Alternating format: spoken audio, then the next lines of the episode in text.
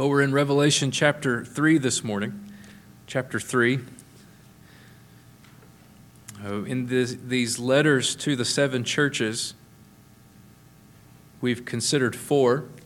Uh, today makes number five as we consider his words to the church at Sardis.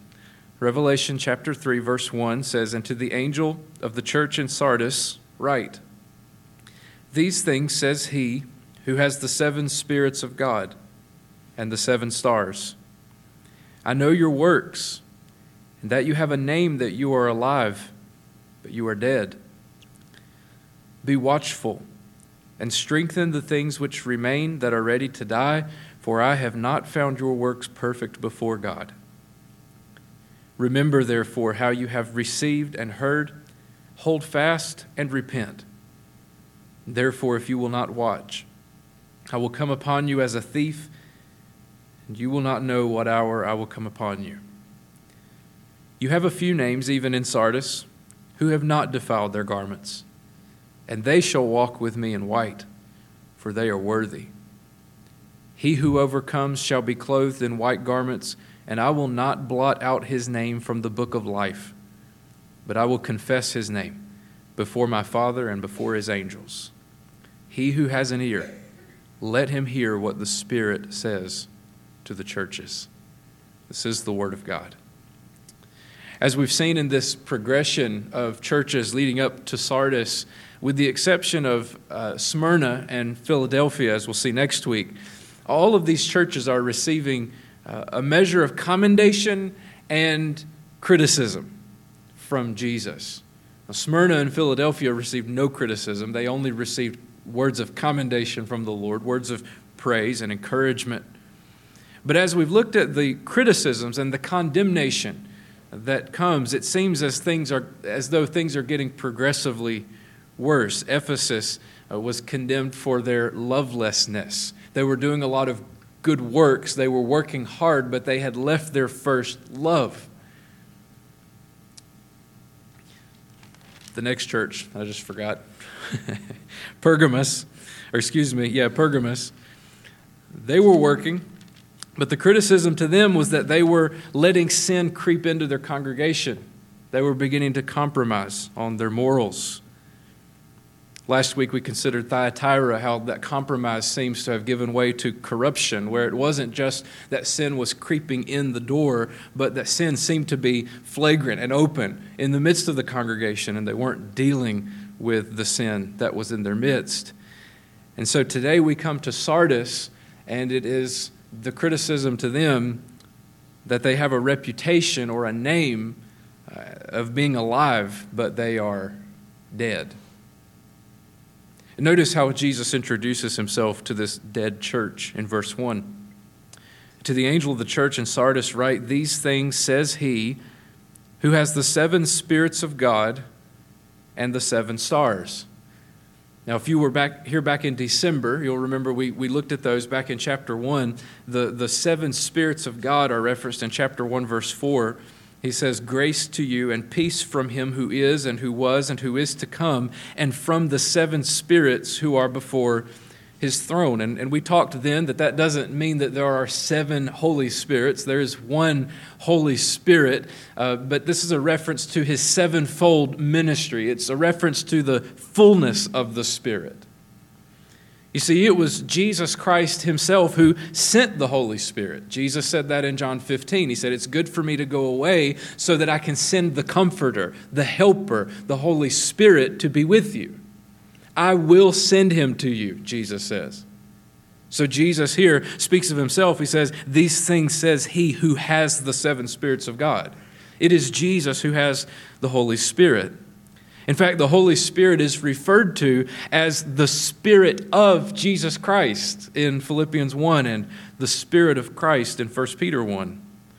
So it's Jesus who sends the Spirit, and the Spirit himself is the Spirit of Jesus the Spirit of Christ. The seven stars, the reference to them was in chapter 1, verse 20. He says, The mystery of the seven stars, which you saw in my right hand, and the seven golden lampstands, the seven stars are the angels of the seven churches. We talked about how those angels, the, the Greek word angelos, is a, ref, is a word that literally means messenger. The messengers to the churches, most likely uh, ministers or pastors who are in those churches. They are in his hand, he says. The seven stars that are in his hand. That means, one, that he protects them, his ministers. Anyone who serves Christ is in his hand. No one will ever pluck you out of his hand. No one will ever pluck me out of his hand. But that reference to him holding them also means that he controls them. He has sway over them. They operate under his authority. These are the things that Jesus wants us to remember about himself and his revelation of himself as we look at the church. Now, we'll come back to that, but what is this dead church? What makes them dead? He says in verse 1 there, I know your works, that you have a name that you are alive, but you are dead.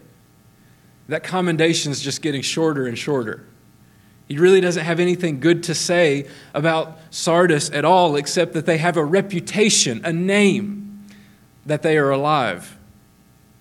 So, in this case, a dead church is one that was once vibrant and, and maybe still has the reputation of being alive to this day, but in reality has progressed through that slide of lovelessness, compromise, corruption, to the point that the work of God has all but ceased the church is dead. One pastor gave the illustration of the light that we see from stars. You, know this, uh, I'm sure that the stars and the light that we see from the stars in the sky isn't the light that was shining yesterday. Uh, that in many cases it takes decades for the light from a star to get to where we can see it. And in fact, when we look up at any given star in the sky and we see its light, it's very well possible that that star died decades ago. But its light just hasn't reached Earth completely yet, and so we still see the remnants of it. And so when we look at a, a church like Sardis, a church that is dead, it may be that at one time it shone brightly that the light was blazing in the community, that the light blazed with the glory of the gospel that was being preached and the service that went out into the community and to the world from it. But at some point along the way, they lost their first love. They began to let sin slide into the church and they began to compromise and then became corrupted more and more throughout. And now they are dead, but there's still just that remnant of light that gives the impression that it's still alive. A church that looks like it's alive may not necessarily be alive. A dead church always sees the work of God as something that happened in the past. I wonder if someone came to you and said, Tell me how you've seen God work at Simmons Grove Baptist Church. What's the first thing that would come to your mind? Would you say, Oh, well, we used to have this back in the 70s, or man, in the 90s, things were like this, or I remember back then how we used to. Is that how you think of the work of God? As something that's happened in the past, something in days gone by. Friends, that's a sign of deadness in a church. When the look at God's work is always something that happened in the past. What is the relationship of Christ's revelation of himself at the first part of the verse to the deadness of the church in the second half of the verse? Why does he reveal himself and reference his revelation of himself as the one who has the Spirit of God and the seven stars? And I think it's simply this that the two defenses against a church's death are the presence and the work of the Holy Spirit and ministers who are under the control of Christ. Those are God's two defenses against the death of a church. Friends, we cannot operate without the presence and the power of the Holy Spirit. If we depend on ourselves and on our own strength, we will run out of steam, we will become corrupt, and we will die. We looked just this week at the life of Abraham in our discipleship group and how that God had given him this promise to send his son. And as he's getting older, he starts to lose sight of that promise. And maybe it just won't happen. And, and Sarah comes along and says, Well, why don't you just go into my servant Hagar and have a son by her? And Abraham says, Okay. He didn't pray about it. He didn't say, Well, are you sure? He just did it. He took matters into his own hands. He didn't have the, the son that God had promised, and so he tried to do it himself, and it caused nothing but problems for him and for his descendants. And friends, when it comes to the work of God, we cannot be dependent on our own strength, our own methods, our own intelligence, our own ingenuity. We cannot depend on ourselves one bit. Everything we do, Everything we accomplish in this church must be done in the power and with the presence of the Holy Spirit. We need the Spirit of God. You need the Spirit of God and you need ministers, servants who are under the control of Christ. Whether an angel here refers to a pastor specifically or to a, a, key leader in the church, or whether it's to any minister or servant within the congregation, we need people who are under the control of Christ. You hold this pulpit accountable. If what happens up here, if what you're hearing from me or anyone else up here on Sundays isn't in line with God's word, isn't under the control and the lordship of Jesus Christ, you stand up and say something. Maybe after the service, not during. We must be under the control of Christ. We need ministers, we need pastors, we need servants throughout the congregation who are surrendered completely to his control. That's what we talked about in Ephesians, right? About being full of the Spirit of God. These things come together. You cannot be full of the Spirit of God. You cannot experience, experience His presence and His power unless you're submitted to His control, to His lordship in your life, unless you let the Word of Christ dwell in you richly. He must be Lord. He must sit on the throne of your heart. Jesus is the one who has the Spirit of God. He is the one who holds his ministers in his hands, and he is the one who can work in a church that is dead. In the next couple of verses, he gives the answer to this question What is a dead church to do? What is, what is his command to Sardis? What's the, the action steps that they're to take? We see several imperatives throughout verses 2 and 3, but I think you can summarize them in a couple of statements. Number one, wake up and see God's activity. Wake up and see God's activity. He says there, be watchful and strengthen the things which remain that are ready to die. That be watchful. It, it could be translated wake up. If you're dead or dying, if you're falling asleep, just hear the alarm, wake up. Be shaken out of your slumber. Recognize the state that you're in. Recognize and acknowledge the death that you're headed towards, and wake up. But not all hope is lost. He says, You have a name that you're alive, but you are dead. But be watchful and strengthen the things which remain, which are about to die. This is call the paramedic, start mouth to mouth, get the machine running so we can shock this heart, strengthen the things which remain. Find the places where there is life, find the places where God is working, and join Him in the work. It just may be that not all hope is lost for a church that seems to be dead. Don't look at the things you don't like in the church. Don't dwell on the areas of church life that disappoint you. Don't focus on activities or programs that maybe you had in the past that you wish were still around. Friends, look to see where God is working right now. Look to see where God is active right now and get to work with Him.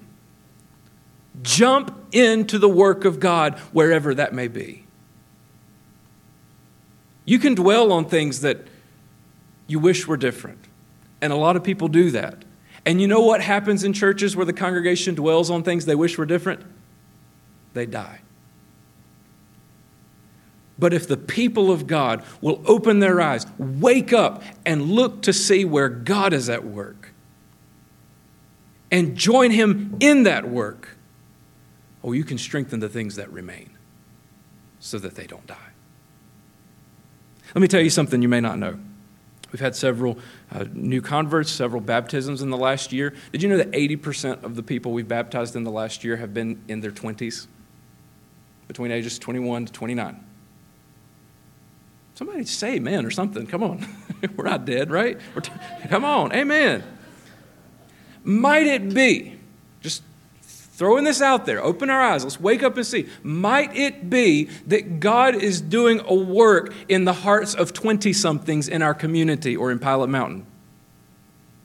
Okay, if that's where God is working, what do you need to do to join Him in that work?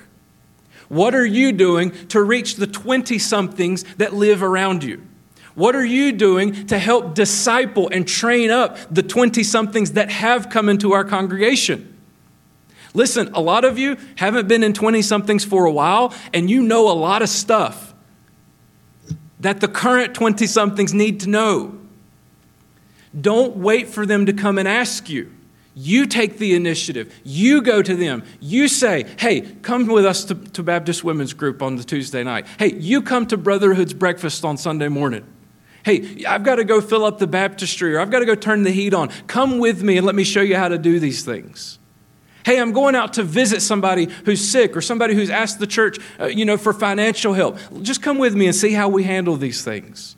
Hey, I'm going to go talk to a lost person about Jesus. I'm going to go visit somebody at the hospital. Why don't you hop in the car and come along?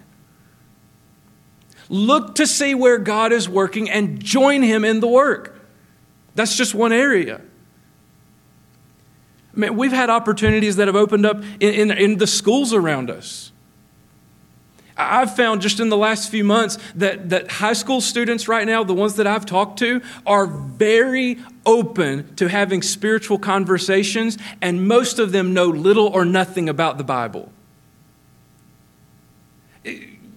Many of us grew up in Christian homes. We grew up going to church. We heard the Bible stories. We got the puzzle pieces put together for us a little bit. At least somebody gave us a good start.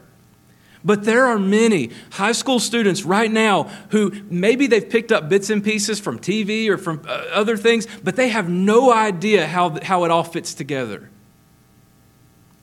I had some conversations with some downtown in Pilot, and, just good gospel conversations. And, some of us here at the church started praying, Lord, if you're at work in the, in the hearts of these teenagers right now, show us how we can reach them. And it wasn't the next week. I get a letter from the, the, the Surry County Schools that they wanted to have a meeting with church leaders, the county schools.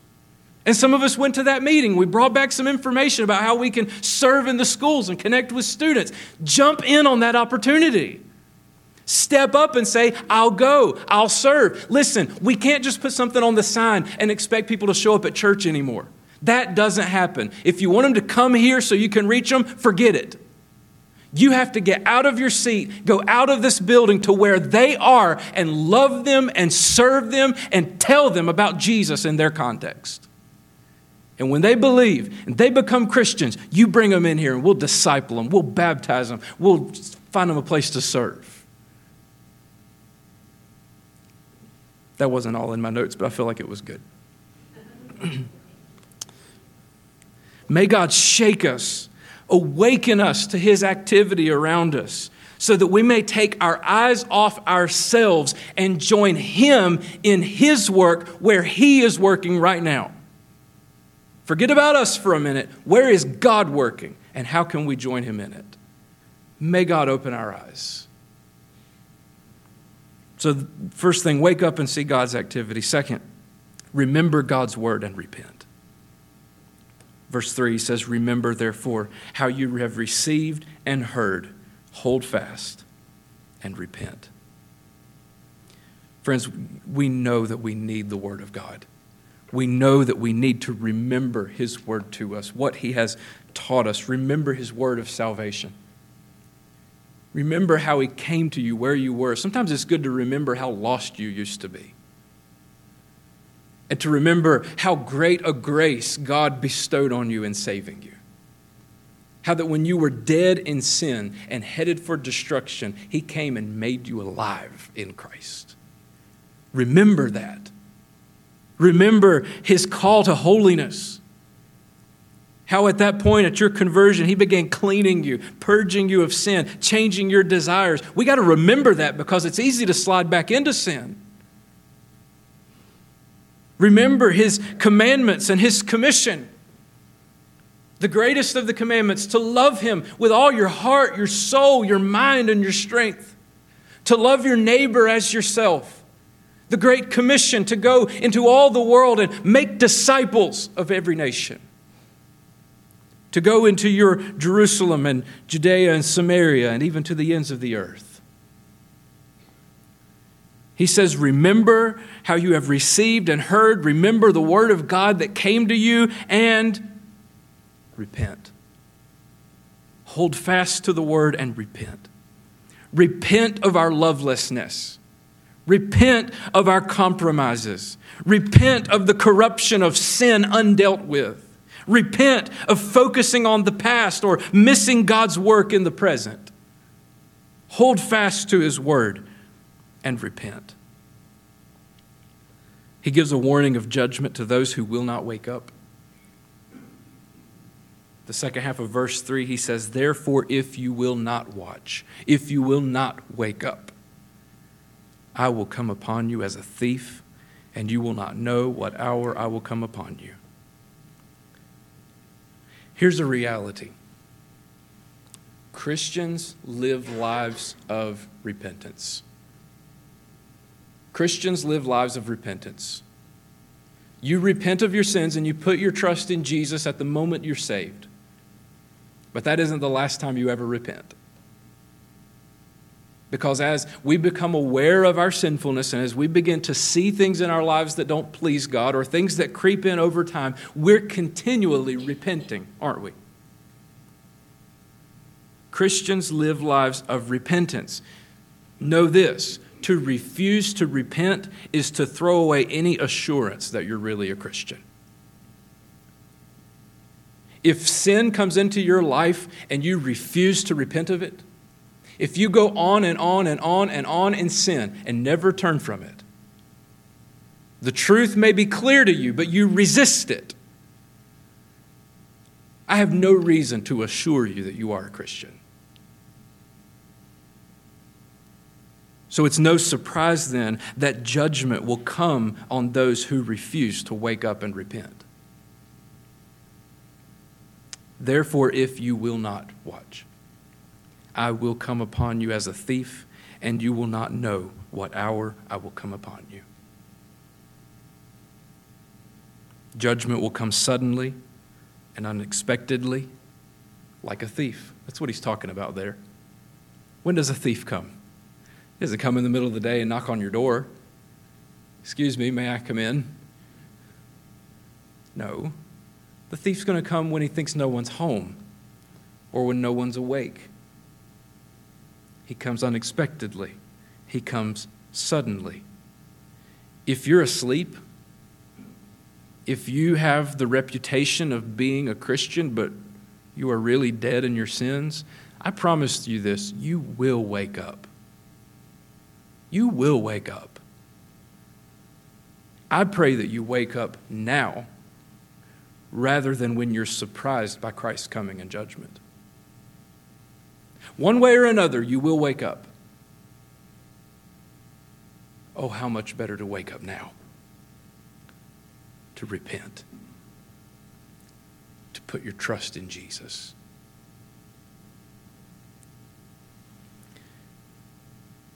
There's a warning of judgment to those who will not wake up, and there's a promise of hope to those who overcome. Verse 4, he says, you have a few names, even in Sardis, a few names, who have not defiled their garments. and they shall walk with me in white, for they are worthy. He who overcomes shall be clothed in white garments, and I will not blot out his name from the book of life, but I will confess his name before my Father and before his angels. God always has a remnant people. God always preserves, even if it's a few. Apparently, in Sardis, it was just a few. But regardless of what may happen in the church at large, you can be sure that you are personally right with God. You don't decide what you're going to do based on what everybody else around you is doing. Regardless of what things look like in the church in America as a whole, regardless of what happens in this church, you, between you and God alone, make sure that you stand right with God. Don't soil your garments. Don't slip into sin. But the promises are this they will walk with Christ. He says, They shall walk with me in white, for they are worthy. One day our faith will become sight. If you're walking with Christ right now in this life, and you have that loving relationship with Him, you commune with Him in His Word and in prayer, there is a day when what you're doing now by faith will become sight. You will lay eyes on your Savior and walk with Him. It's Eden restored and improved. Adam and Eve walked with God in the garden. But the relationship that we will have in eternity will be even better because we know what we've been saved from. And we have that assurance, that motivation to keep walking and worthily here on earth because we know that we shall walk with him in eternity. He says they're clothed in white garments. That just refers to righteousness and purity. He who overcomes shall be clothed in white garments. What do you mean, shall be? Aren't they righteous and pure now? Yes, but one day sin will be no more. Friends, we've been granted the righteousness of Christ at our salvation. At the moment that we were born again, He gave us His righteousness. We have a perfect standing before God. But the reality is this we still wrestle with sin in the flesh, don't we? But the day will come. Be, be sure of this. Have your hope in this promise that the day will come when sin will be no more. Some of you have heard praise God for the day when you get to be in heaven with Christ because you get a new body. You'll walk without your bones aching. I'm not to that point yet, but I'm still looking forward to being with Christ and having my new body because I won't have to put up with this sinful, rebellious flesh anymore. There is hope for those who walk with Him.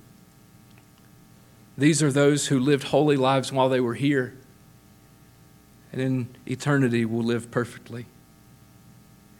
Their names are permanently written in God's record, and Christ will personally commend us to the Father by name.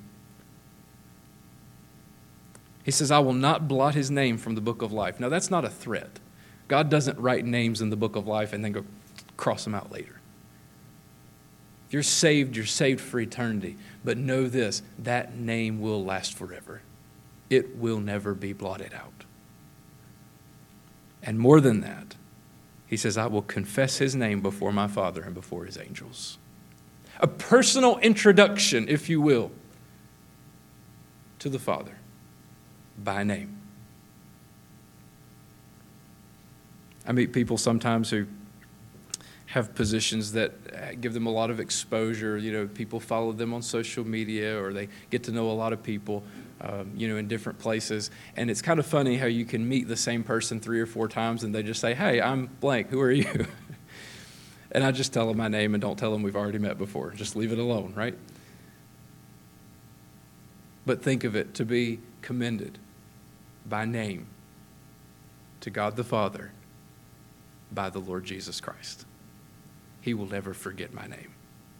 It's written in his book, it'll never be blotted out. Jesus said this in Matthew 10. He said, Whoever confesses me before men, him I will also confess before my Father in heaven. Whoever denies me before men, I will also deny him before my Father in heaven. And most of the time, we, we, we focus on that second half. If you deny him before men, he'll deny you before the Father in heaven. And that has its place. But today, I want you to focus on that first part that whoever confesses me before men, whoever's faithful in this life, him I will also confess before my Father who is in heaven. Here's the conclusion dead churches will face Christ's judgment, but overcomers will walk with him for eternity. Dead churches will face Christ's judgment. Don't forget that. But overcomers will walk with him. Verse 6, he concludes just like he does every other letter He who has an ear. Is that you? Do you have an ear? Let him hear what the Spirit says to the churches. Will you hear his voice? Will you repent? It may be that you're one who has a name, a reputation that you're alive, but you're dead. Repent. Put your trust in Jesus. He loves you and will save you.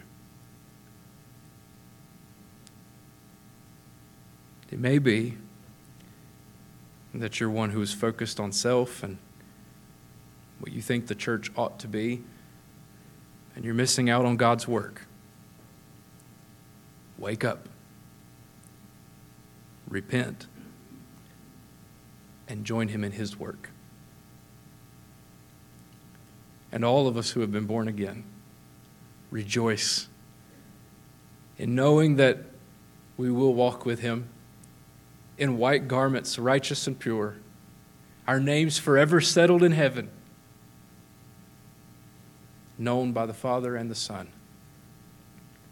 for all eternity. He who has an ear, let him hear what the Spirit says to the churches. Bow with me for prayer.